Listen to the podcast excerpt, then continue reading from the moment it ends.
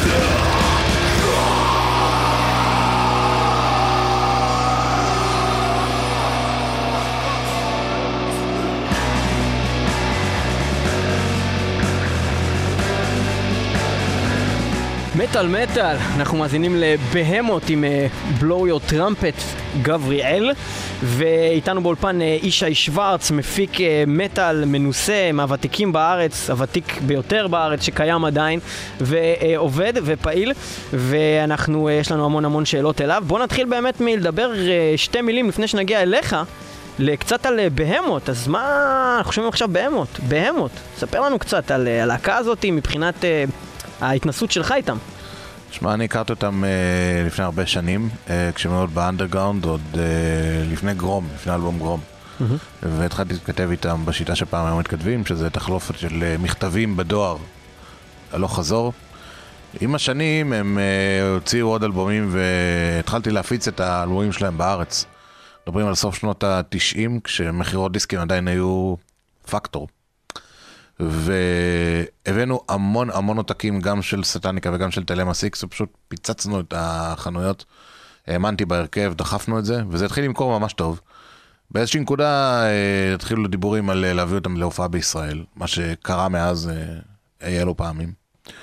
הם גדלו, הם נהיו הרכב extreme metal לדעתי הכי חזק היום בעולם.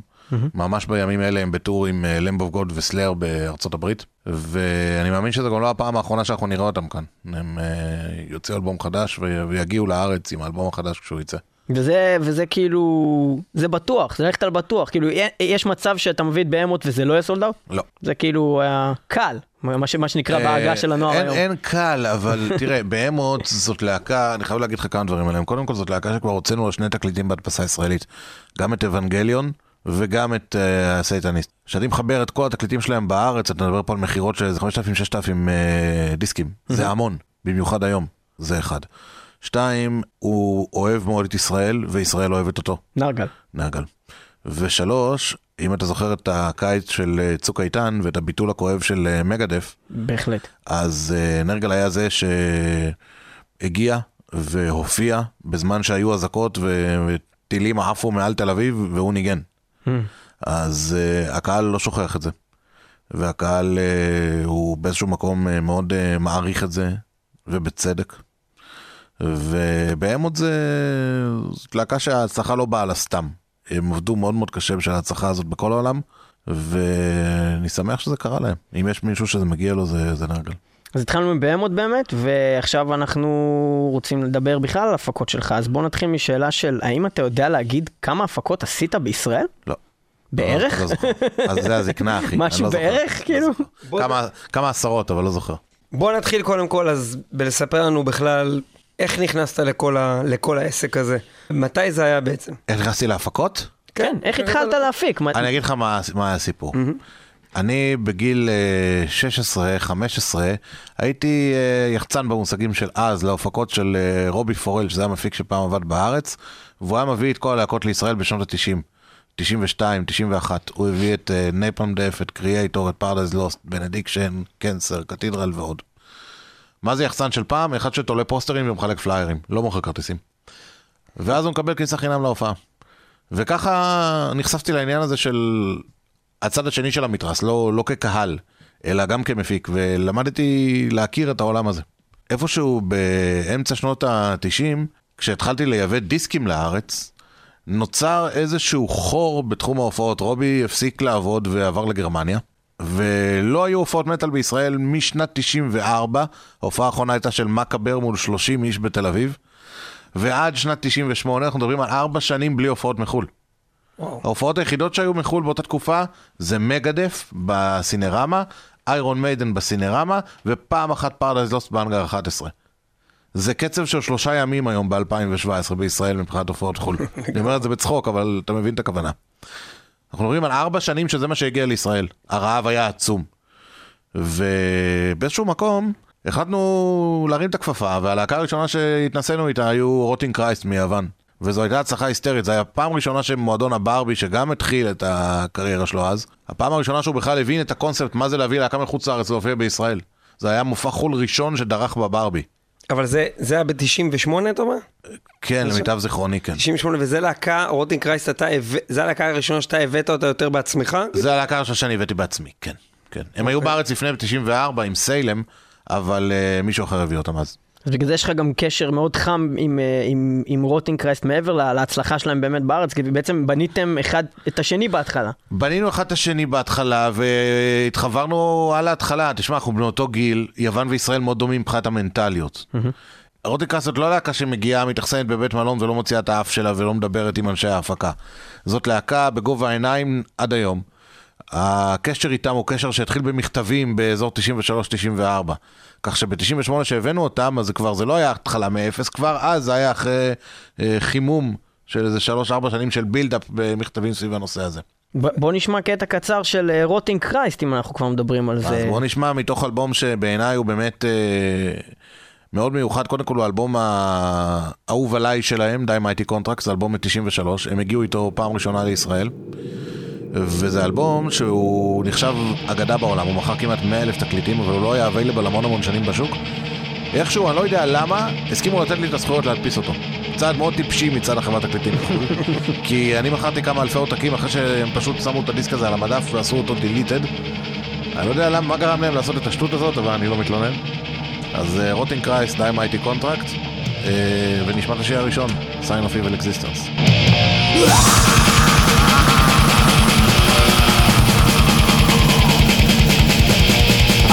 respirar.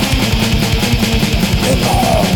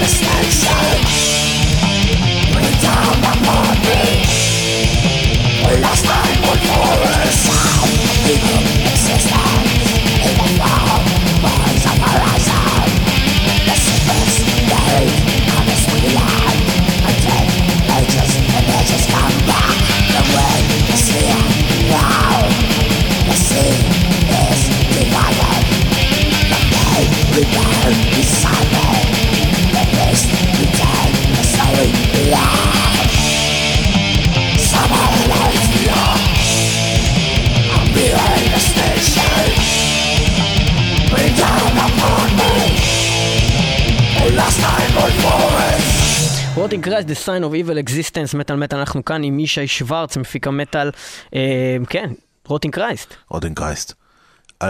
אלבום שתמיד חלמתי לשמוע את כולו בהופעה, הם עשו את זה ביוון פעם אחת לפני כמה שנים, יש קבוצה אדירה בארץ ובעולם שרואה באלבום הזה אחד מאבני הדרך של ה black metal ממש ברמת ה top 3, אני אחד מהם. פעם הבאה ש Rotting Christ יגיעו לארץ, שהיא לא תהיה רחוקה למען האמת, היא תהיה גם די קרובה. הופה, הופה, הופה. הם ינגנו מופע ארוך, שבעצם יורכב מזה שהם ינגנו ארבעה-חמישה שירים מהאלבומים האחרונים, ואז הם ינגנו את כל Thy Mighty Contract מההתחלה עד הסוף וואי, לפי וואי. הסדר, ולסיום עוד ארבעה-חמישה שירים מהאלבומים האחרונים. זה יקרה עוד השנה. מה שאתה חם מתאר שהם הולכים לעשות בהופעה זה משהו שהם הולכים לעשות ספציפית רק בהופעה בישראל או שהם עושים את זה כרגע ב tour? הם, עשו את זה, הם עשו את זה פעם אחת ביוון, לפני כמה שנים, ואני וסאקס מדברים על זה כבר מלא שנים לעשות את זה בישראל. פעם קודמת שהם אה, הגיעו, גם רצינו לעשות את זה ולא היה לי אומץ. זה דבר שאנחנו ממש ממש אוהבים. תמיד כשאנחנו מדברים, אני וליאור, על הנושא הזה של אמן שמתנתק מעל איזה תמיד חומרים אנחנו עושים חזרות, ומה הקהל כרגע הכי חם, אלא פשוט אומר, אני אוהב את האלבום הזה, זה אלבום מעולה, בוא נעשה את כל האלבום, כמו שדיו עשה בארץ. זה מגניב, ועוד זה, כמה. זה מגניב בהמון המון מקרים, לפעמים זה יכול להיות נורא מייגע, אני זוכר שאיירון מיידן עשו טור של A Matter of Life and Death וניגנו את כל האלבום מההתחלה עד הסוף. נורא ואיום. זה נוראי. הייתי בעיניי. בטור הזה גם. זה נוראי, אני בא אבל זה לאיירון בחירה מיידן, גרועה של אלבום. כן, כי זה היה האלבום החדש שלהם. זה האלבום החדש שלהם, וכשעושים את זה על אלבום חדש זה לא עובד. אם הם היו מנגנים את כל Number of the Beast מההתחלה עד הסוף זה היה. מפוצץ. בדיוק. אז uh, פה מדובר באלבום שהוא נחשב לטופ בעיני המון המון מעריצים מהדור הישן שלהם. והם באיזשהו מקום באו ואמרו אנחנו רוצים לנגן את כל האלבום הזה פעם אחת, from beginning to an end. עכשיו זה שהוצאתי את האלבום תורם לזה עוד יותר. אז uh, תהיה הופעה מיוחדת והיא גם לא תהיה רק של Rotting Christ. הופה. מעולה, עכשיו נחזור רגע לדבר על ההתחלה. אז אמרנו שהבאת את Rotting Christ. כן. אוקיי, ושם זה התחיל להתגלגל, אז בוא תמשיך לספר משם. זאת אומרת, הדבר הבא? שעשינו זה שאני ודורי מ Eternal Gray דורי ברור. דורי ברור, ישבנו יום אחד ממש מדוכאים ב- ביפו, בשדרות ירושלים ליד הדואר, והיינו נורא מדוכאים על ה- זה שכלום לא מתקדם, הכל תקוע. וניגענו באותה תקופה ביחד ב Betrayer, ודורי כזה זורק לי, וואלה, תאמין לי, הייתי מת להביא לפה את At the Gates. אמרתי לו, אבל אין At the Gates כבר, זה שלוש שנים. הוא אמר לי, כן, אבל הייתי מת להביא לפה את At the Gates. פתאום הבריק לי רעיון, אמרתי, בואנה, בוא נעשה הופעה של At the Gates, בלי At the Gates. בוא נתקשר לתומאס ונביא אותו לארץ. אתה מכיר את תומאס? לא. שנת 99 אני חושב. נשיג את הטלפון שלו ובוא ניפול עליו על זה. אין At the Gates, הבן אדם בבית. השגנו את הטלפון שלו והתקשרתי אליו והבאנו אותו והוא הסכים והשיחה הייתה משהו כמו היי קוראים לי ישי מישראל ואני מפיק מטאל ואני נורא אוהב אתכם ואני רוצה להביא אותך לישראל נגן עם הלהקה שלי שירים של At the Gates. היום, בתקופת הכסף והסוכנים והמנהלים ומלונות חמישה כוכבים, אז uh, הייתי מקבל סטירה על כזה, על זה אחד טלפון, טריקת טלפון הייתי מקבל. אז הוא קפץ על זה. הוא הגיע לישראל, הופיע עם Betrayer, עם, עם סט של At the Gates. היה שם 700 איש בהופעה הזאת. טירוף מטורף. הבן אדם נכנס לטריפ כאילו At the Gates על הבמה, באמצע ההופעה הוא מסתובב לערן אסיאס המתופף, עושה לו go Adrian! הוא נכנס- לטריפ, הוא התחיל לבכות על הפירוק, הוא עשה פה איזשהו קעקוע שקשור בזה, היה פה סשן החתמות של תומאס מ At the Gates שפירק את uh, תחנה מרכזית uh, ישנה, אז הייתה בתל אביב, היה שם uh, Pentagram Tattoo שישב, אז uh, עשינו שם סשן החתמות, הגיעו לשם איזה 200 איש כדי שתומאס יחתום להם. הופעה משוגעת, אחת המשוגעות שהיו, זה הייתה ההפקה השנייה שעשינו. היום, דבר כזה לא יכול בכלל לקרות. הזמנים כל כך השתנו. זאת אומרת, הוא בחיים לא היה מגיע בסיטואציה כזאת. עזוב את זה שהוא לא היה מגיע. בוא נגיד שהוא כן היה יכול להגיע, בסדר? היו כאן ניסיונות להביא דברים דומים שלא צלחו וגם לא יצלחו, כי השפע שיש היום לא יכול לאפשר לדבר כזה להתקיים. אנחנו מדברים פה עכשיו, מתחילת התוכנית היה לנו את בהמות, היה לנו את רוטינג קרייס, ותמיד עולה השאלה הזאת עם הקהל, למה תמיד אותם להקות? עכשיו, זה, לי זה די ברור התשובה, אבל אשמח לשמוע את ההסבר שלך ללמה תמיד אותם להקות. קודם כל, אני אשמח שמי ששואל את השאלה הזאת אה, ייקח רגע עט ו...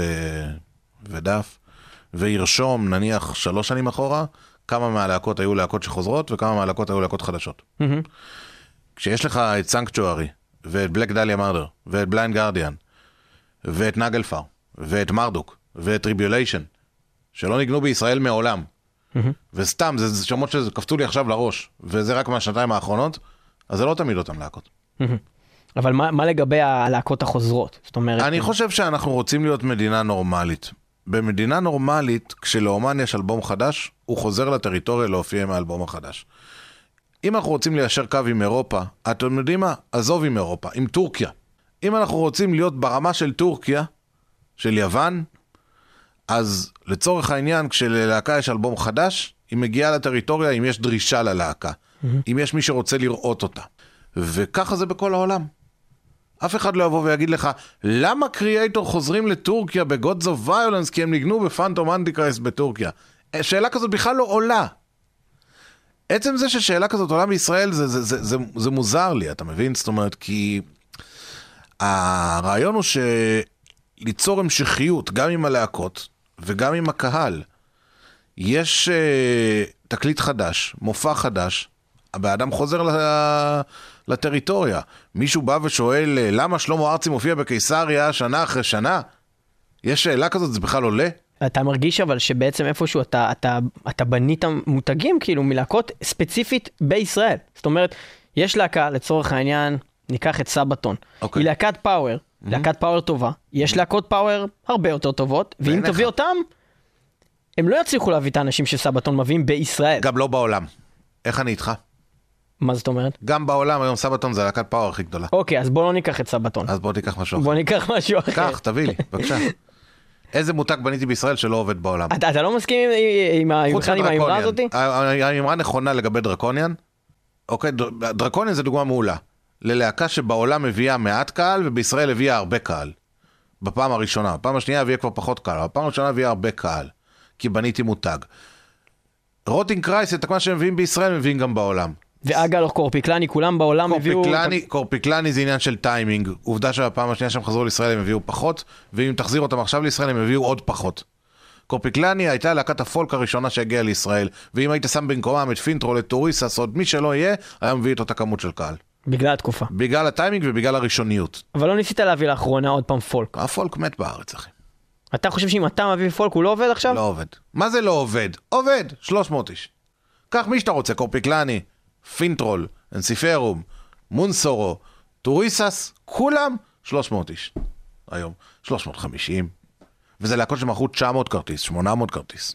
ו- ומה אתה חושב ש- שעכשיו יש איזשהו טרנד בעולם שאתה מזהה שיכול אה, לחלחל גם לישראל? השינוי ש, שאתה מדבר עליו מתקופת ה... מה שנקרא תקופת ההייפ של הפולק שהייתה בין 2009 ל-2013 לעכשיו זה שהפולק היה פחות או יותר הז'אנר האחרון בישראל שהוא היה ז'אנר טרנדיסטי. מה הכוונה? מאז מה שקורה, וזו מגמה בשוק, אין ז'אנר שעובד ולא עובד, אין דבר כזה. יש להקה שעובדת ולהקה שלא עובדת. זה שסבתון עובד, זה לא אומר שפאוור מטאל עובד. ופה אנשים נופלים. זה שבהמות עובד, זה לא אומר שדף מטאל חזק. זה אומר שבהמות חזק. אנחנו צריכים לעבור לשיר לפי דעתי, זה הזמן טוב לשמוע איזה משהו, מה נשמע? בוא נדבר, סבתון. בוא נדבר באמת על סבתון, אולי איזה כמה מילים על הלהקה הזאתי והקטע שלה בישראל, כאילו, זה משהו ש... אני ראיתי את סבתון בפסטיבלים, אבל לא יצא לראות אותם בהופעה רק של סבתון במדינה מסוימת. הקטע הזה עם הדגלים והגאווה המקומית, זה קורה בכל מקום, או שיש לנו פה איזה משהו שהוא אקסטרה במה שקורה בישראל? אה, זה קורה בכל מקום כמעט, שמתעסק איכשהו עם ההיסטוריה של הלהקה.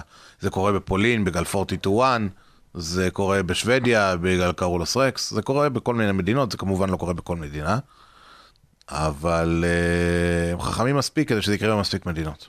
והם מנגנים את Counterstrike בעוד מקומות חוץ לא, מבישראל? לא, בוודאי פשוט. לא עושים את זה. לא, לא, זה גם לא שיר כזה מוצלח. מה, זה אחלה שיר. הקונספט שלו הוא טוב. יש ל Sabaton 20 שירים שאני יכול להגיד לך שהם יותר טובים.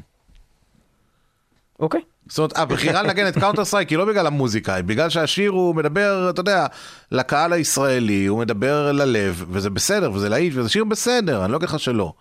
אבל יש שירים יותר טובים מ Counterstrike ל Sabaton, הרבה שירים יותר טובים מ Counter. איזה שיר נגיד ממש אתה אוהב של... אה, The Price of a Mile, שיר מצוין. סתם, דוגמה. אוקיי, ומה נשמע עכשיו? של סבתון? כן. מה נשמע? נשמע את השיר שהתחיל את הכל לדעתי, את פרימו ויקטוריה. יאללה, פרימו ויקטוריה.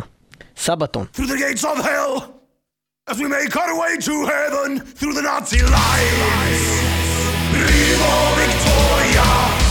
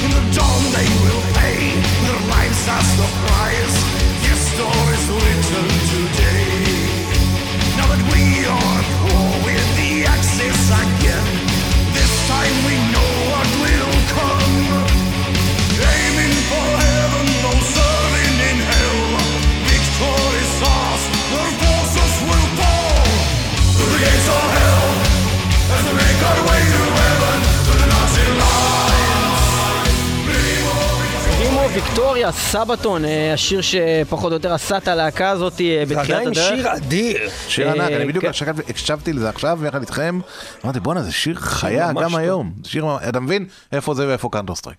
לא, אני מסכים מאוד- איתך, זה הרבה מאוד- קל בימינו, לי, מאוד קל לשנוא את Sabaton. אה, הסיבה היא, אה, אחד, שהיו שם המון חילופים, ומי שאהב מאוד את הלהקה קודם, פתאום שהיה את כל החילופים, אז אתה אומר, מה, כל הלהקה הלכה, נשאר רק את אה, יואקים, וגם היו שם, בעיניי, כמה אה, יציאות אה, פחות טובות ממה שהיה להם קודם, וגם ראיתי אותם לייב בחו"ל, אני לא הייתי בהופעה האחרונה בארץ, וזה היה מאוד מאכזב, למרות ששמעתי שההופעה בארץ הייתה פיגוז. וגם המוזיקה הזאת היא... אחרי שאתה שומע אותה הרבה זמן, אז אתה אומר, אוקיי, זה, זה או שהם ימשיכו לעשות אותו דבר, או שהם יהיו פחות טובים. אני לא רואה איך הם עולים רמה. אבל כל פעם שאני- שאתה... אתה רוצה שאני אענה לך על זה? אני רוצה, אני רוצה, אוקיי, אני רק אומר אוקיי. דעתי. אבל, אוקיי. אבל, אבל, רציתי להגיד שאני חוזר ואני שומע את האלבום הזה, אני מבין למה אהבתי אותם, לגמרי. אוקיי, אז בוא אני אענה לך את זה. קודם כל אתה יכול לשנוא אותם, זה בסדר, המוצר מוכר, אין טענות. אוקיי. מעולה. זה אחד. הוא מדבר כאילו המפיק האישי שלהם. כאילו. כן. יש בזה משהו. שתיים, אה, תראה, קודם כל, מה זה התחלפו נגנים? הלהקה הזאת מבוססת על פר ויואקים, זה הלהקה. תמיד הייתה. זה כמו שתבוא ותגיד לי, אה, מגדף, אני מבואס כי התחלפו נגנים. כל עוד מסטיין ואלפסון בלהקה, זה מגדף. אבל זה, זה פרידמן, המשפט הכי. הכי לא נכון שאפשר בעיה, להגיד. שנייה, תעצור, כי תעצור. ברגע שמרטי פרידמן יצא, כן. אז זה נהיה זין. אבל רוב- אבל זין. רוב העולם לא הסכים איתך. העולם הזה. לא- רוב העולם לא מסכים רוב איתי לא שהאלבומים הסכים הכי. טובים של מגאסים בין 90 ל-99, אתה יודע אה, מה? יגידו Back לך to שפי differ. סלס, יגידו לך שפי סלס אה, לא פחות טוב מהם, וזה עם קריס פולנד. אז עזוב את זה, בוא נחזור לסבא. בסדר, אז בוא אוקיי. נחזור אז בוא כן, לסבא. אענה לך. עונה זה לא לך, נכון. עונה לך. הרבה אנשים יגידו לך שפי סלס זה האלבום הכי טוב של מגדף. נכון. יותר. טוב מרסט אין פיס. יש כאלה שיגידו לך את זה. יש לך כאלה שגם יגידו לך שריסק הכי טוב. זה- אבל עזוב, ריסק זה עם מרטי פרידמן, 2-0 לי. ריסק זה אלבום מעולה, אני רק אומר שאנשים שיגידו את זה. אני אומר שזה אלבום מעולה. לא בסדר, אבל זה- בקיצור, תשמע, נו. לגבי סבתון, זה נושא לגבי חברי הלהקה. יואקים ופר זה עיקר העניינים. שתיים, לגבי הופעה לא טובה, דווקא בקטע הזה, נכון שנפלת על הופעה לא טובה, זה יכול לקרות. נכון. בן אדם חולה, בן אדם לא יודע מה, עלה לא טוב, אבל אני אגיד לך משהו, שתי דברים. קודם כל, זה יכול לקרות לכל להקה. שתיים, ראיתי המון הופעות של סבתון, והם חיות במה, הם גם לא ביטלו הופעה אף פעם. בניגוד ללהקות אחרות שטיפה לכואב לו האוזן, וכואב לו הטוסיק, וכואב לו הגרון והוא מבטל, הלהקה הזאת עלתה לבמה כשלפר היה פיצוץ בברך עם ברך שבורה, הוא ניגן עם כיסא גלגלים הופעה. יואקים, כשהוא הגיע פעם אחרונה לישראל, קיבל אה, זריקת אה, סטרואידים כדי לעשות את ההופעה. הלהקה הזאת לא מבטלת הופעות. המתופף של ההופעה הקודמת שלהם הקיא את נשמתו על הבמה. הקיא לא פעם אחת, הקיא כל ההופעה לתוך דלי. והוא לא ירד מהבמה. הלהקה הזאת לא מבטלת הופעות. אז לפעמים קורה שבמקרה כזה, בן אדם לא מתפקד לך 100% וזה משפיע על כל הלהקה. בגדול, זאת להקת הופעות מצוינת. אוהב או לא אוהב את המוזיקה, לא נכנס לזה, זה עניין טעם שלך. אה, אתה אוהב את זה? אני אוהב את זה, לא הכל. אתה שומע בבית סבתון ביום חלק יום? מהאלבומים, כן. The Art of War, כן, פרימו ויקטוריה, כן. האלבום האחרון יצא לי פחות, לא בגלל שלא אהבתי, פשוט יצא לי פחות. אבל יש להם לפחות 20 שירים שהם שירים מעולים בעיניי, יש גם שירים פחות טובים, כמו לכל להקה אחרת. להגיד לך שהם להקה, אה, בוא נאמר, מוזיקה, עזוב רגע הופעות, כי בהופעות הם הרבה, שים אותם ליד Blind Guardian למשל, אוקיי? בהופעות הם מרסקים להם את הצורה ל Blind Guardian, לא, וראיתי את שניהם. בהחלט. Sabaton מרסקים להם את הצורה. מוזיקלית אתה יכול להתווכח. אתה יכול להגיד אלה יותר מפותחים, אלה פחות מפותחים, אלה משעממים, אלה פחות. עניין של טעם אישי בקטע הזה, פחות נכנס לזה. ה Sabaton, יכול לך שזאת להקה שעושה משהו מאוד מאוד נכון בעיניי, ואני זיהיתי את זה על ההתחלה, כשקיבלתי את הדיסק הזה של אה, Primo Victoria, בתור פרומו. והוא שכב לי אה, על השולחן, לא, לא הקשבתי לו איזה חודשיים. סתם, עטיפה לא מי יודע מה, וחברה חברה קטנה, ויש לך מלא פרומואים, ולמי יש זמן לזה? ואז, בחור בשם בולוס, שפעם היה עורך של מטאל אמר ישראל, לפני איזה 15 שנה, היה דבר כזה, מטאל אמר ישראל, אמר לי, תקשיב סבתון, זה מעולה, ויש שם גם שיר על מלחמת ששת הימים, אתה יכול למכור את זה. הקשבתי לזה, אמר לו, בואנה, פיצוץ. הקשבתי לזה עוד כמה פעמים, הרמתי טלפון לבחור, אמרתי לו, תשמע, אני אקח מזה 200 עותקים לישראל, אתה, יש לי מגזין עכשיו, מכניס לי תקציב לעשות פה מודעות, והייתי מציע לך גם את כל שאר התקציב שלך של הפרומו, חצי ממנו תשפוך על הילדים האלה, כי זה יכול להתפוצץ, זה יכול להיות Grave Digger מספר 2, זה יכול להיות כמו Running Wild, כמו Grave Digger. המציאות הוכיחה שזה גדול פי 20 מ Grave Digger ומ Running Wild. הלהקה הזאת היום עושה טורים back to back ב Sweden Rock עם Queen. ו- וכאילו, אז, אז אתה אומר בעצם שאתה אתה איכשהו קשור גם להתפתחות של Sabaton לא רק בישראל. אני שכנעתי את הלייבל לקחת 50% מה promo budget, שזה משהו שיש לחברת תקליטים התקציב, איך לחלק אותו בין הלהקות, במי להשקיע ומי לא להשקיע, ולשים אותו על Sabaton. במקום לחלק את זה בין 30 אומנים של החברה. פשוט להאמין בהרכב הזה ולדחוף אותו קדימה. זה ממש Primo Victoria. זה Primo Victoria. Primo Victoria. כן. יפה, אז אה, זה לגבי... לא לקחתי לו אחוזים. אתה קיבלת פעם. קרדיט באיזושהי צורה על ה... אני אגיד לך מה הקרדיט שלי, הלהקה הזאת, הלהקה הזאת מנגנת היום בעולם ומוכרת 7,000 ו-8,000 כרטיס בהופעות סולו. השכר שלהם בעולם להופעה הוא באזור ה-50 אלף דולר להופעה. ללילה. לישראל, עם הכמויות שהם מביאים פה ברידינג, אתה יכול להבין לבד שהם מגיעים במחיר שהוא בערך אה, שליש מזה. למה? כי זה אני. ויש לך קשר כזה, שבזכות הקשר הצלחת להביא להקות אחרות במחירים שהם לגמרי שונים של השוק, בשביל להתאים אותם לכמות הקהל, בגלל שזה בגלל אתה? קשר אישי, בהמות כן, סבתון כן, אה, דקטן קוויליטי כן, אה, כן, יש מקרים כאלה. יש מקרים כאלה. ויש להקות ש... ויש להקות שהקשר האישי לא עוזר, שיש קשר אישי מלא שנים, אבל זה לא עוזר. שאתה רוצה להביא ואתה מת להביא ואתה מכיר את האנשים מלא שנים, וזה לא עוזר. אוקיי. בוא ניקח עכשיו עוד קצת אה, חזרה של למה שדיברנו. אה, אז התחלנו את הדרך עם Rotting Christ, ודיברנו על אה, הפקות הראשונות ועל הבחור מ... At the Gates. אה, מ At the Gates. איך התחיל ידע של להביא את הלהקות האלה, של ליצור איתם קשר? זאב טננבוים, Salem. אז בוא אוקיי. תספר גם בוא על... תספר לנו חד קצת. וחלק. זה באמת שאלה מאוד חשובה על זאב הקשר שלך עם ורובי זה. עבדו כל, כאילו בנפרד, אבל עבדו באותם שנים במקביל בארץ, איש איש בשביל שלו. הוא כסולן להקה של סלם והוא כמפיק של הופעות, ומשלהם למדתי. אה, מרובי למדתי הרבה דברים מה לעשות, גם הרבה דברים מה לא לעשות. וזאב, אני יכול להגיד שאם לא הייתי עובר את הסדנה של זאב, אז לא הייתי יושב פה היום. מה זה הסדנה? הוא לימד אותי הכל. מאיפה הוא ידע ברמת את זה? חבר, מבחינת שהיית עובד אצלו? ברמת איך לעב... לא, לא, מה זה עובד אצלו? ברמת חבר, ברמת אה, איך להתנהל מול להקות מחו"ל, איך לנהל משא ומתן, מה להגיד לבעל מועדון, איך ל... שלא ידפקו אותך, איך אתה מגן על עצמך מול סוכנים, איך אתה מנהל... איך הוא ידע את זה? זה מעניין אותי, מאיפה הוא למד את זה? אה, מאיפה היה לו ניסיון זאב? לא הוא, היה הוא, לא, הוא לא סוכן. הביא להקות, אבל הוא חתם אה, דילים ב, בתקופה הישנה מול חברות תקליטים. עכשיו, החוזים של, הח- של החברות של פעם, זה לא החוזים של היום. גם הדילים היותר אה, בינוניים של פעם, הם דילים ענקיים בהשוואה להיום. זאת אומרת, כשאנחנו מדברים על שנת 92-94 ועל קדיש של Salem לצורך העניין, אז בנו על מכירה של 50 אלף עותקים וסביב זה התבסס הדיל. 50 אלף עותקים היום Arch Enemy לא מוכרים. מהמם. אתה מבין שהמספרים השתנו, אבל החוזים נשארו. אז המורכבות של החוזים נשארה אותו דבר. עכשיו, כשהם קיבלו הצעות לטורים בחו"ל, עזוב את זה שהם לא יצאו אליהם, הם קיבלו את החוזים, היו משא ומתנים, ואני פחות באתי מהתחום של העסקים. אני באתי מהתחום של מוזיקאי שרוצה לעשות דברים. יודע למכור דיסקים, אבל פחות חריף בעסקים. והוא לימד אותי הרבה דברים מה לעשות, בפירוש. אני שנייה אעשה פה, פתח נושא חדש. פתח. ברנץ', דיברת על הדיסקים, זה משהו שתמיד עניין אותי. אתה הרי בעצם במשך שנים מוכר דיסקים היום. של מטאל בישראל, אתה עושה את זה במשך שנים, ואיך זה משרת אותך בתור מפיק מטאל? האם אתה יכול לקבל אינדיקציה מזה שאתה מוכר דיסקים, האם כדאי לי להביא את הלהקה? תראה, היום זו אינדיקציה הפוכה, אבל פעם זו הייתה אינדיקציה מעולה. זאת אומרת, פעם, קח את זה 15 שנה אחורה, משהו כזה, אז אתה רוצה לדעת אם שווה לך להביא להקה או לא שווה לך להביא להקה, אתה מסתכל כמה דיסקים הם מוכרים. נורא ברור. היום זה שהלהקה לא מוכרת, זה לא אומר שהיא לא תביא קהל. אבל מה הכוונה אינדיקציה הפוכה? אם להקה כן מוכרת, תביא קהל. זאת אומרת, אתה כן יכול לדעת בטוח את מי כן להביא, אבל הימורים עדיין כאילו לא אומר שהם לא יעבדו אם לא מכרו. אקזקטלי.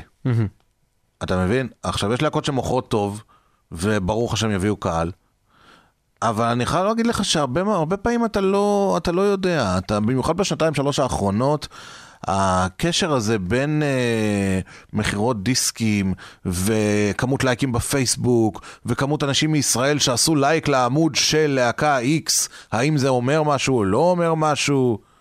קח להקה Morbid Angel, אני מסתכל ואני אומר, אוקיי, אני רוצה לבדוק אם שווה להביא את Morbid Angel לישראל. את המכירות שלהם אני מכיר מ-91 ועד היום, בישראל. אני נכנס לעמוד פייסבוק של Morbid Angel ואני רואה שנניח לצורך העניין יש 500 איש בישראל שעשו לייק לעמוד של Morbid Angel. מספר לא גבוה, לדרקוניאן יש 800. מה זה אומר? אתה יודע מה זה אומר? שהמעריץ הממוצע של מורביד אנג'ל הוא ב-40 היום. לא בטוח שהוא בכלל יושב על הפייסבוק כל היום. הוא יבוא להופעה. זה יכול להיות מאוד מטעה הדברים האלה. והיום אתה שוב פותח עוד ברנץ', שאתה מחפש איך לקדם, הרי עברנו פה, אנחנו, אנחנו במילניה אחר לח- לחלוטין, אתה עובד המון עם פייסבוק, השיטות השתנו, איך אתה, איך אתה. מגיע לקהל, מה אתה עושה, והאם אתה עדיין שומר על ה- גם חלק מהפרקטיקות הישנות שהיית עושה. תראה, אה, איך אומרים, אה, the more things change, the more they stay the same. אז פעם היה להדביק פוסטרים והיום זה להדביק פוסטים על הקירות בפייסבוק בכל מיני מקומות, פעם היית הולך עם הדלי של הדבק והיום אתה הולך עם הוויזה ועושה פוסט ממומן. אז אה, הכל נשאר אותו דבר בסוף היום. אתה צריך לשכנע שני דברים, את קהל המעריצים הקבוע של הלהקה להגיע, וקהל מעריצי הז'אנר מחוץ למעגל של קהל מעריצי הלהקה, שהלהקה הזאת שאתה מביא היא משהו מעניין. פעם הייתה לך הופעה והיית מביא מתוך 800 כרטיסים לצורך העניין, 300-400 מעריצים של הלהקה, ו-400-500 מעריצים של הז'אנר, שנדלקו על הלהקה בגלל שהתחיל הפרסום. היום דברים כאלה לא יכולים לקרות. עומס ההופעות הביא למצב שכל אומן מביא רק את הקהל שלו. ואתה לא מרגיש שיש לך יכולת להכיר לקהל להקה? הקהל אה, שבע, ובגדול לא רוצה לשמוע. אבל אם ניקח להקה שהיא שונה, סתם לדוגמה, Tribulation. Tribulation. אני בטוח שלפני שאמרת שהם באים לארץ, מלא אנשים אייפ. מהאנשים בכלל לא נכון. ידעו מי הם. נכון, לא, אבל, אבל היה אייפ שהביא אותי גם לשים עליהם עין, אוקיי? הדליקו אותי עליהם. אמרו לי, יובל, מלוות וכל מיני כאלה, באו, אמרו לי, שים עליהם עין. כן, יובל גם הדליק אותי, ואז גם אני ניסיתי להדליק גם אותך. אתה מבין? אז... אז הוא אה, מלהבות. הוא מלהבות, מדליק, את כולם. כולם, בדיוק. אז אה, אז אני בא ואני אומר, אתה יודע, אבל כמה טריבוליישנים כאלה יש לך? אחד, שניים. בגדול, הרצון של הקהל לבוא ולהקשיב למשהו חדש, לא מוכר, ולנסות לתפוס אותו, הוא לא גדול. וככל שאתה תעמיס עליו עוד ועוד ועוד ועוד הופעות של אומנים שהוא כן מכיר, אז הרצון שלו לשמוע משהו שהוא לא מכיר, הוא לא גדול, ואתה גם לא יכול להאשים אותו. אתה מבין? אני אבוא, אני אקח אותך, אני אתקע אותך באמצע המדבר, חודש. אחרי חודש אני אבוא אליך עם 100 דיסקים של הלהקות שאתה הכי אוהב. ואני אגיד לך, הנה 100 דיסקים של הלהקות שאתה הכי אוהב, והנה עוד 5 דיסקים של הלהקות שאתה לא מכיר. מה אתה רוצה לשמוע? שאני אוהב. ברור. ברור. בוא נשמע על השיר של Tribulation? דיברנו עליהם הרגע. בוא נשים את מלנכוליה. מלנכוליה זה, אני חייב להגיד משהו על השיר הזה, אני אמרתי אותו כבר בתוכניות קודמות לפי דעתי. זה לפי דעתי אה, שיר כל כך טוב, שאם הוא היה יוצא 20 שנה קודם, זה היה כאילו ברמה של Master of Puppets, זה כאילו פשוט, כי, כי, כי יש כל כך הרבה להקות. זה לא of ב- Puppets, זה אבל זה היה of the בשנת- Soul. אוקיי, בסדר. אה, אה, אה, צודק, צודק. לא, לא, צודק, צודק, זו הייתה הכוונה. זאת אומרת, אם הוא היה יוצא איפשהו בשנות ה-90, אז השיר זה היה הזה... Where Dead Angels Lie 2 כזה, כן. שיר מדהים, להקה מדהימה, מחכים בקוצר רוח. לא עוד הרבה תחכו. גם כשהם יגיעו עוד פעם, אז אה, הנה, גם, אה, גם זה אנחנו אה, נחכה בקוצר רוח, אבל האמת שהתכוונתי שהם יוציאו עוד חומר גם. חומר. אה, כי וואו, כל כך טובים, כל כך טובים. אז אה, טוב, אז אה, אנחנו מלנכוליה. נחכה שהם יגיעו לכאן לארץ, מלנכוליה של Tribulation.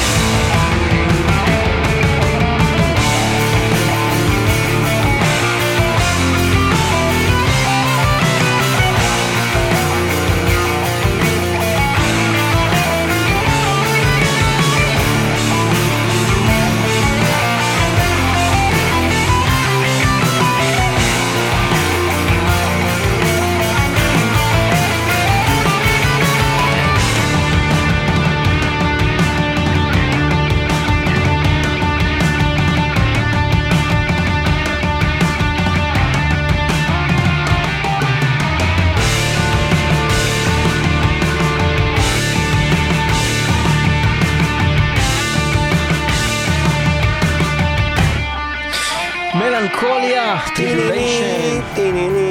גאוני, גאוני, ריף גאוני, שיר גאוני. ישי שוורץ איתנו כאן באולפן, אנחנו מדברים על, על העבר, על ההווה, על הסצנה ועל מטאל בכלליות. אז זה היה Tribulation, אנחנו קיבלנו פה רמז שאנחנו לא צריכים לחכות הרבה זמן והם גם יגיעו לארץ שוב, אם ירצה השד. יש עוד משהו שאתה רוצה לספר לנו שהוא הולך להגיע לארץ, ישי? כל מיני דברים. יש משהו שאתה מוכן אה, לחשוף? להקות מטאל. להקות מטאל שאתה מוכן לחשוף? לחשוף? לתת לנו רמיזות, בלי אפילו להגיד תאריך, לתת לנו משהו. אה, בוא נגיד שיהיו ב-2018 יהיו שתי הרכבי דף מטאל אה, מכובדים טובים שיגיעו לארץ. אה, במקביל, אה, תראה, יש גם הרבה מגעים, אבל זה לא תמיד משהו שאתה יכול אה, לבוא ו... מדברים עשרה להקות ושניים יוצא. אתה יודע, אבל אה, דיברנו קודם על, אה, על Rotting ש... שזה ילך ויקרה, דיברנו על, אה, על Tribulation שגם כן באיזשהו שלב יגיעו לכאן שוב, כי באמת יש דרישה והקהל אוהב אותם ולהקה טובה, גם הם נורא נהנו בישראל. למה בעצם אה, קשה לך לחשוף אה, שמות של דברים שאתה יודע כבר שהם סגורים, בעצם? מפני שאתה רוצה אה, ליצור אנאונסמנט אה, בצורה מסודרת, זה אומר אה, לפתוח את המופע גם בפייסבוק, גם למכירת כרטיסים וגם אה, כלפי קהל. על מנת ליצור אפקט מקסימלי בשוק רווי, אתה צריך שהכל יקרה במכה אחת. מה קורה אם אתה עכשיו חושף אה, משהו ש... שלא תכננת לחשוף עכשיו, אה, לצורך העניין, מה המשמעות של אז זה אתה, מבחינת, יודע, אז, אתה מבחינת יודע, מפיק? אז אתה יודע לצורך העניין שאיש אמר בשידור שסאטיריקון באים, ועכשיו כל הסצנה יודעת מה, שסאטיריקון באים. סאטיריקון באים? אז עכשיו, אז, עכשיו, אז עכשיו אתה יודע לצורך העניין דוגמה, שוב דוגמה של סאטיריקון באים. דוגמה. ועכשיו כולם חמים. אז הם וכל... באים? רגע, תן לי להעביר נקודה, נשמה. וכל הפייסבוק מלא בפוסטים על זה שסאטיריקון באים. זה מצחיק, אנחנו ניקח טיזר לתוכנית הזאת, אנחנו רק נחתוך את זה שאתה אומר שהם באים, ורק את זה נעלה. אשכרה, תעשה את זה. אוקיי. בקיצור, אמ, אז מה קורה אז מה שקורה כשכולם חושבים באותו רגע וכולם יודעים ש Satyricon באים, אז אה, הם מתלהבים, ואחרי שבוע שאתה באמת יוצא עם הדבר הזה, החיים כבר העבירו אותם שבוע, יש להם דאגות אחרות על הראש, האפקט הוא לא אותו אפקט. אנשים כבר פרסמו את הפוסט אנשים פרסמו את הפוסט, הם עשו את ה-V, הם קיבלו את הלייקים, אתה מוציא את המכירת כרטיסים שלך, ובמקום למכור 200-300 כרטיס במכה ראשונה, אתה מוכר 100. מה שאומר, תסלח על הביטוי, שתקבל צינור של איזה 50 אלף שקל שלא היית אמור לקבל. אתה פשוט מפסיד כסף, עשרות אתה אומר שזה מאוד משמעותי, זמן השחרור של זמן האנאונסמנט. השחרור, אם אתה לא מד- מדבר על להקה ומתרגם את זה מיד למכירת כרטיסים, אתה מפסיד עשרות אלפי שקלים. רציתי לשאול אותך, עוד לפני שנכנסנו לכל הנושא הזה, ואני בטוח שלא נמשיך אה, אה, בחלק השני של התוכנית הזאת לדבר על כל הכיוון הכלכלי, הפקתי, כל הדברים האלה, הכללים, זה ישי שוורץ, הוא גם אה, מתעסק באומנות המטאל עצמה. אמנות לחימה. אומנות הלחימה גם, וגם מייצר מוזיקה. אולי תספר לנו קצת קצת על, על מתחילת הדרך עד היום, כל ההתעסקות המוזיקלית שלך בעצמך. בקצרה, כי אין לנו הרבה זמן. אין שום בעיה, אז אוקיי. בין 92 ל-2000 היה לי הרכב בשם Betrayer, הוצאנו אלבום אחד, ארבע קלטות דמו, הופענו עם Rotting Christ, עם תום פלינברג וברוקסן וכל מיני מועדונים. 2002 הוצאתי אלבום של Nail Within, אלבום בינלאומי, Nail Within. Kreator, תומאס מ At the Gates. תומאס מ At the Gates בעצם היה איתך בלהקה. כן. אוקיי, מדהים. אה, אבל הוא לא היה חבר להקה, הוא התארח באלבום. ומילה מ Kreator, גם רוברט מאסאסן היה שם, הוחתמנו ב Listenable Records, חברה צרפתית שיש שם גם את Gojira ו Soilwork. להקה התפרקה. שנה אחר כך פתחנו את אה, Moonskin ב-2003, הרכב אה, אני ומאור אפלבוים, ואחרי 3-4 שנים שכללו בין היתר הופעה עם אפיקה, פשוט הקפאנו את זה. ובשנים האחרונות uh, חידשנו את זה תחת השם Tomorrow's Rain. והחלטנו לעשות להקה עוד פעם, לעשות מזה להקה. אבל מאור בעצם לא בארץ. מאור בחו"ל, מאור לא הוא כן. בהרכב, אבל בשביל זה גם קוראים לזה Tomorrow's Rain ולא מונסקין. החלטנו להקים להקה מחדש, אני ורפי, ש... רפי שהיה ב- רפי שהיה בדיסטורטד, דיסטורטד, כן. שהוא הגיטריסט מהיום הראשון, אז החלטנו סוף סוף לסגור את החשבון הזה ולעשות אלבום, ו-Tomorrow's Rain זה נולדה. בכל אותם הרכבים אתה עושה פחות או יותר את אותם תפקידים? ניגנתי בחצוצרה בביטרייר. מה? סתם. אה, מה? כן. כן. אוקיי. אוקיי, אז אה, בוא נשמע אה, קטע שלכם בעצם, Tomorrow's Rain. אה, ב-17 לשמיני אנחנו מופיעים עם סבתורנל מסקרד. הופה, כפיים, כפיים, כפיים, כפיים. אז שיגעון. Masquerade, אנחנו, אה, אה, לא יצא לנו לנגן אותם, אבל גם להקה מאוד מעניינת. תומר אה, טינק, פינק, שהוא חבר ותיק, ואני הייתי אמור להיות הסולן של Subterranean Masquerade. כשהוא הקים את ההרכב. ומתן שמואלי, המתופף של Orphaned Land, שמנגן ב Subterranean, היה באותם שנים המתופף של Moonskin, שהיום זה Tomorrow's Rain. טירוף. וחלק מהשירים, בום, בום. וחלק מהשירים של Subterranean, אני כתבתי את המילים יחד עם תומר, כשבעצם הכל פה מתחבר לאיזשהו קשר מאוד אה, סימביוטי כזה בין שתי הלהקות, אבל אף פעם לא אה, עשינו משהו ביחד על הבמה, ועכשיו זה באמת הולך לקרות. באמת כמה אתה מעורב בכתיבה בכל ההרכבים הללו? כל הליריקה שלי, ומעבר לזה רעיונות פה ושם על המוזיקה, אבל אה, בעיקרון... אתה רק כותב את כל הליריקה הליריקה שלי הכל.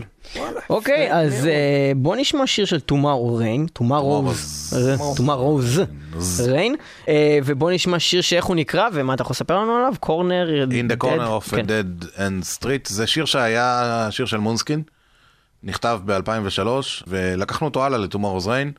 באלבום, השיר הזה יופיע ויהיה בו סולו של דקה וחצי של גרג מקינטוש מפרדייז לוסט, שמתארח באלבום. וזהו, זה השיר. אבל ברמה הגיונית, ל-Dead End Street יש קורנר? כי זה לא כזה, אתה תגיד. בוא נשמע ונחליט. In the corner of a dead end street.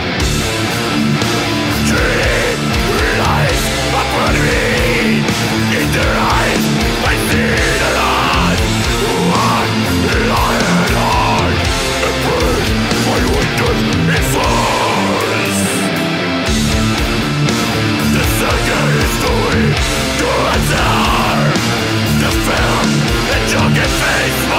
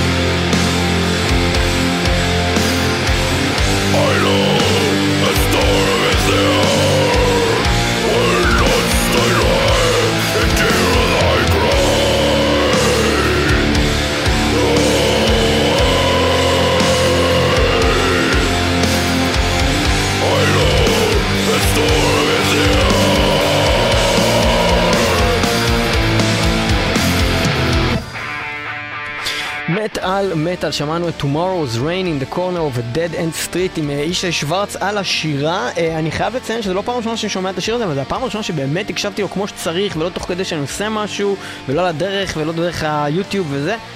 בן זונה של שיר, אה, באמת, אחלה, אחלה דבר. כאילו, אני אבוא להופעה שלכם, אני אבוא. תודה. שכנעת אותי. אה, אז מה אמרנו? ב-17 לשמיני, ב-17 השמיני, אה, יחד עם סבתורניאן מסקרד, שהם מצוינים, איפה ומתי? בגגארין, ומגיע עם Subterranean Masquerade, הסולן שלהם, קטיל, שהוא גם הסולן של Green Carnation ו Tristania. ולקראת סיום, נשאר לנו לדבר רק בעצם על הדבר הבא שהולך לקרות. ממש רגע. עכשיו, עוד יומיים. להקת Nile, שיש אנשים בארץ שאני מכיר אותם אישית, שהם סוגדים ללהקה הזאת. כן, פשוט משתחווים בפניהם. כן. בוא תספר לנו מה אתה לא יודע. השתחררו עדיין מהעבדות במצרים. הם לא, הם לא, הם לא רוצים להשתחרר. אמרו להם לכו, אמרו לא רוצים למדבר, רוצים מנייל. בוא אוקיי. תספר לנו קצת מה אתה יודע להגיד לנו על הלהקה הזאת. להקת דף מטאל אמריקאית אה, שפרצה בסוף שנות ה-90 בגל השני של הדף מטאל דרך רילפס. אה, יש להם קונספט חזק של התעסקות בהיסטוריה העתיקה של מצרים. הם טכניים מאוד, ברוטליים מאוד, ולאחרונה גם אה, פוליטיים חברתיים קצת. אה, יש להם מופע במה מצוין, אה, מאוד אה, אינטנסיבי, מתופף בשם ג'ורג' קולייס, שהוא נחשב לעילוי. וואו, שאני, שאני לא מאמין שב, שהצלחנו בטעות לפספס ולא להכניס את האלבום סולו שלו לתוכנית שלנו על יוון. הוא אחד היוונים הטובים במוזיקה שיש. מדהים. וזה להקת מטאל אה, מובילה. alright, אז Nile, ואנחנו הולכים אה, ל- לשמוע ולדבר על שיר שנקרא Call to Destruction. אז עכשיו, מה שאני מבין, זה שהשיר הזה יצא ואנשים אכלו כאפה, כאפת שטות, אוקיי?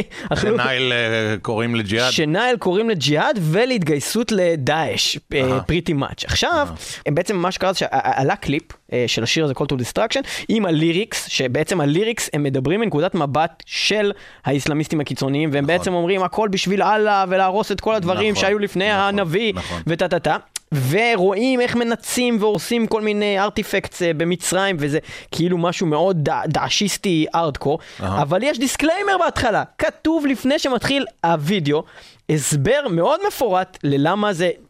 זה בעצם בא לתאר את הזוועות האלה שהם בעצמם אה, אה, בעצם סטודנטים שלומדים. ליאור פלג היקר, כן, מה למדת פה תקשורת? כן. אתה יודע שאנשים קוראים רק את ה title, נכון? אבל היה disclaimer! לא מעניין. זה נכון. זה נכון, ולכן אה, בעצם מצד אחד זה בעצם יצר אולי אפקט שלילי, מצד שני בעצם כל פרסום הוא פרסום טוב, אני אה, לא חושב וגם שיצא זה אפקט אפקט שלילי, חיובי. כי אני לא חושב שיש בן אדם אחד שהפסיק לשמוע Nile בגלל זה. זאת אומרת, להפך, אולי יש אנשים שהתעניינו יותר ב Nile. אולי יש להם עוד מאזינים מדאעש אבל. יש מצב. תשמע, זה קצת מזכיר את אבל, Angel of Death. זה בדיוק הסיפור, זה בדיוק מה שרציתי להגיד, זה Angel of Death, זה לבוא ולכתוב מנקודת המבט של... אבל תשמע, גם Orphaned Land עשו את זה כשהם כתבו את Sahara's Storm, ו-I call to jihad ו- וכל מיני כאלה. אז מה, מישהו בא וחושב ש- שאורפנלנד אה, תומכים בפיגועי התאבדות? לא, אבל אופן נשמעים, כאילו- לא, זה נשמע שמאלני אז- אז- מלכתחילה. אז היום זה נשמע לך שמאלני, ב-94 זה לא היה נשמע לך כן, שמאלני. נכון, הם היו השטן. אבל, אבל uh, בסלאר, אנג'ל אוף דף, קריאייטור, חסר דוגמאות. אז uh, צריך להיות ממש טיפש מושלם כדי לחשוב ש... שנהל תומכים בזה. טוב, אז... אז ובכן, לפני- לפני- ציטוט שלי ששוורץ צריך להיות טיפש מושלם כדי לחשוב שנייל תומכים בזה, וגם צריך להיות טיפש מושלם כדי לא להגיע להופעה של נייל בתאריך. שמיני לשמיני. בשמיני לשמיני ממש עוד יומיים זה. קורה, אתם חייבים להגיע לשם, זה הולך להיות ברוטלי, זה הולך להיות כבד. ואנחנו נשמע את השיר, אז אה, תודה שהייתם איתנו באמת על מטאל, זה החלק הראשון של התוכנית עם מישה שוורץ, רוצים להאזין לנו את החלק השני, האזין לנו גם בשבוע הבא במטאל מטאל, אה, תודה לך אה, ישי שוורץ, מישה שוורץ, רבותיי. וזהו, אנחנו נסיים את התוכנית בוא הזאת עם נעשה נייל. הברה של מלא קהל וזה. מישה שוורץ, ושוב מזכירים לכם בשמיני לשמיני, אה, מועדון התיאטרון, נייל, בואו? תשמעו את זה טוב. מועדון התמונה. מועדון התמונה. בדקתי אותך, אף אחד לא עושה הופעות במועדון תיאטרון. אה, תודה רבה לך, ויאללה ביי. רגע, מה קורה עם כל הסיום של הזה? www.מטאמטה.co.il וגם www.מטאמטה.com וגם ב-106.2 FM הרדיו הבינתחומי וגם תמיד ב-kzradio.net.